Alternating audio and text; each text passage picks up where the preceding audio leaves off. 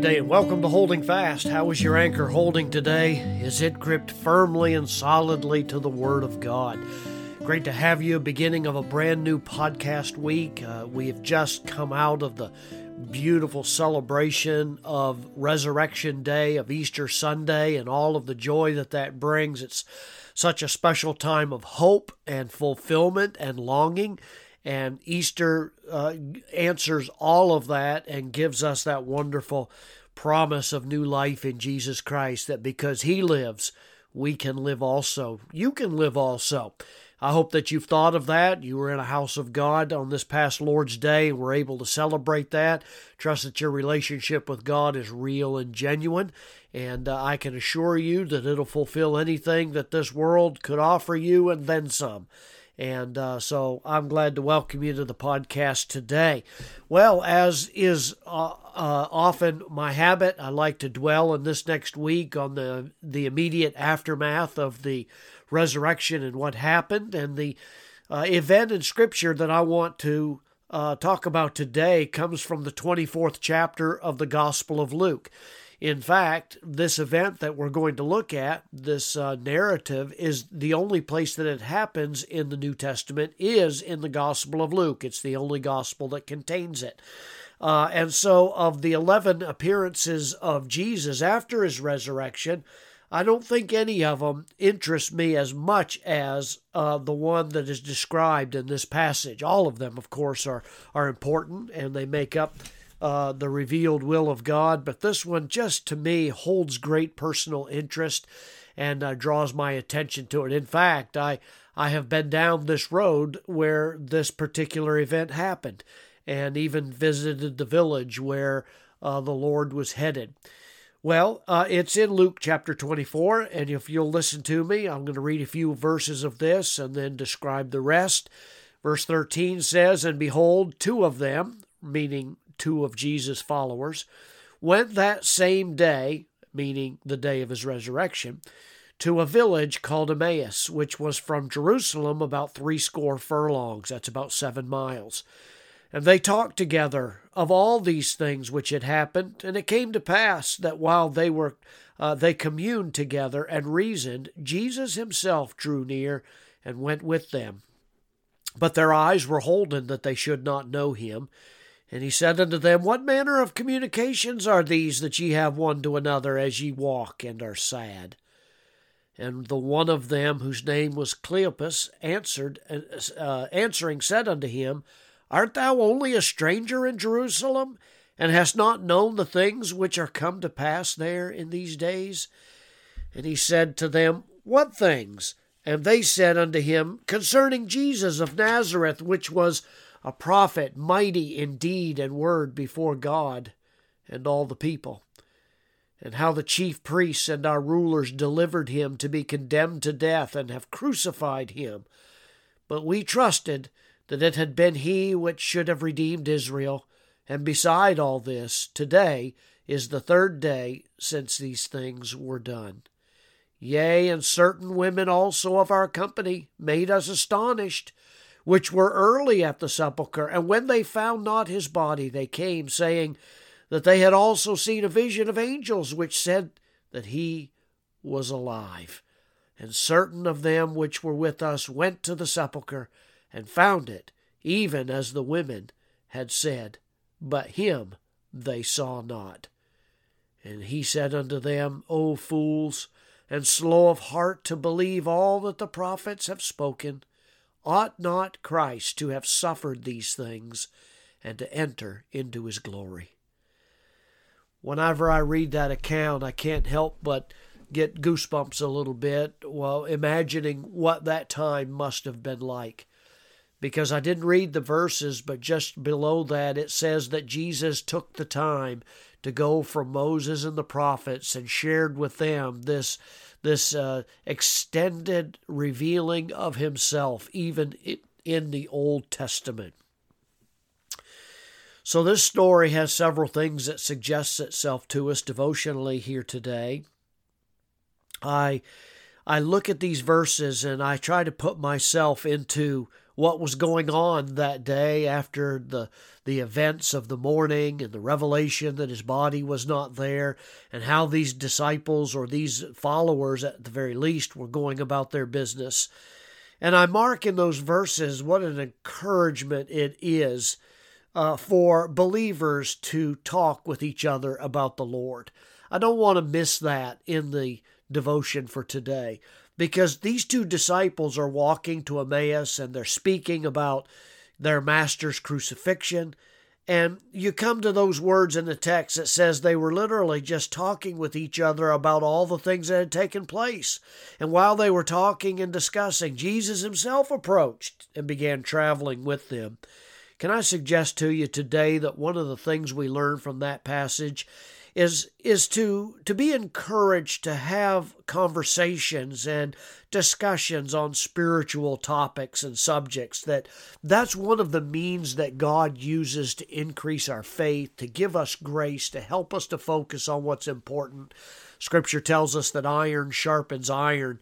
And you know what? So does the exchange of thoughts and understandings of of uh, of the word uh, help sharpen another believer's soul. It really comes down to a special blessing on everybody who practices that.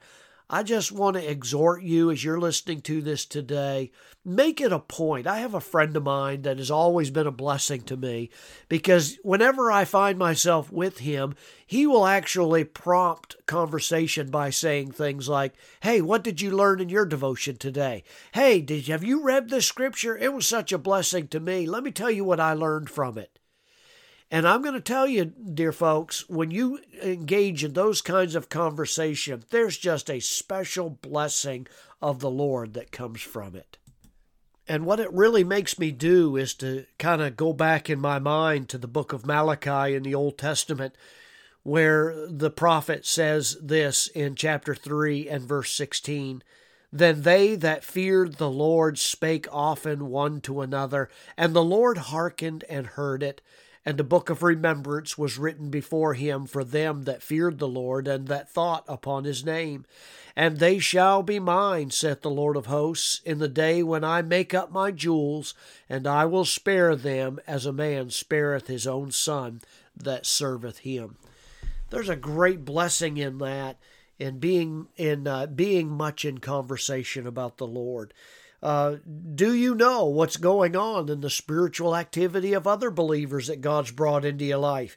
You know, it's interesting. I, I frequently, as a pastor, encourage people to, to read their Bibles and be frequent in their devotional times and prayer times uh, in private and, and, and even publicly to be in the house of God. And that's wonderful and it's all very well. But you don't want to sh- stop short there. You actually want to even go further and take advantage of those opportunities and learn from others and consider well Hebrews 10:24 says how to stimulate each other into love and good works to be able to serve the Lord encourage and build each other up so make time for spiritual conversations with those that that uh, you know love the Lord and it'll be an encouragement to you. And uh, look for those opportunities. I also see in this lesson today from these two travelers that are on their way to Emmaus. Um, speaking of Jesus, wherever they are, it reminds me of Deuteronomy chapter 6, where Moses tells the Israelites that in those opportunities that you have, you ought to speak of the Lord when you lie down, when you rise up, when you're in the way, when you're walking along the road, whenever wherever you can find a disciple to speak to. Make sure that that's a topic of conversation. And by the way, that when you make that the topic of your conversation today, it'll keep you from drifting into areas to which you leave the conversation and go, "Oh my, I wish I hadn't have gone in that in that uh, in that direction. I wished I had kept focused on what was most important." And I notice also in this text um, that the disciples really needed to learn more about the Word of God. Matter of fact, Jesus points that out, doesn't he? I mean, they said, Yeah, we were really hoping about this Christ that he was going to be the one who was going to redeem Israel. They had a, they had a skewed view of of the ministry of Jesus Christ and they needed to be taught and really the ignorance is kind of astounding when you think about it because you the, the and the Lord actually I think points that out by his rebuke and saying, "O foolish man and slow of heart to believe."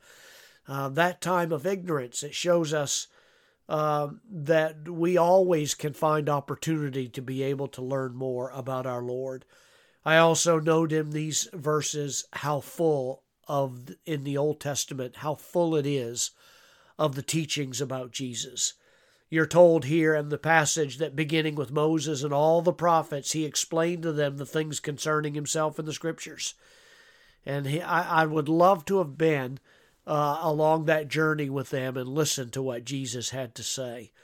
Um, the in reading the Bible, let's remember that Jesus Christ is the central light and sun of the entire book. And if you'll keep him in view, uh, you're going to increase in your knowledge and not be found ignorant as, as these men were. And finally, let me suggest this. Uh, I love how much Jesus loves to be invited along in the life of his people. I didn't read the text, but literally, as the disciples were drawing near to Emmaus, the Lord acted as though he was going to go a little bit further. And they said, Stay with us. The, the evening is coming on, the day is nearly over. And so he went to stay with them. Um, I love that because they were shortly about to see him for who he really was. Uh, they came in, their eyes were still uh, Holden so that they couldn't discover who he was. And then when he came in and they sat down and they went to eat, I think it's a remarkable thing that Jesus lifted up his eyes and he prayed. And when he prayed to give thanks to his Father, their eyes were opened. They saw him in one of those things in life that they frequently saw him doing when he walked on the earth before he was crucified. And that is that they recognized him in the way he gave thanks and in the way that he prayed. Their eyes were open and they knew that it was the Lord. Let me challenge you today. Frequently make sure that Christ is invited into your life and that he's invited to come and dwell with you and that you're willing to hear him and to learn of him. I want to challenge you today. Walk in that way. He's the king. Uh, it will be uh, a, a, an investment of your time that'll pay off for all of eternity. Serve the Lord today, will you? Keep your eyes on Him. Uh, you never know when uh, He's going to give you an opportunity to discover something great about His person. God bless you today. Walk with Jesus. Put Him first in all you do.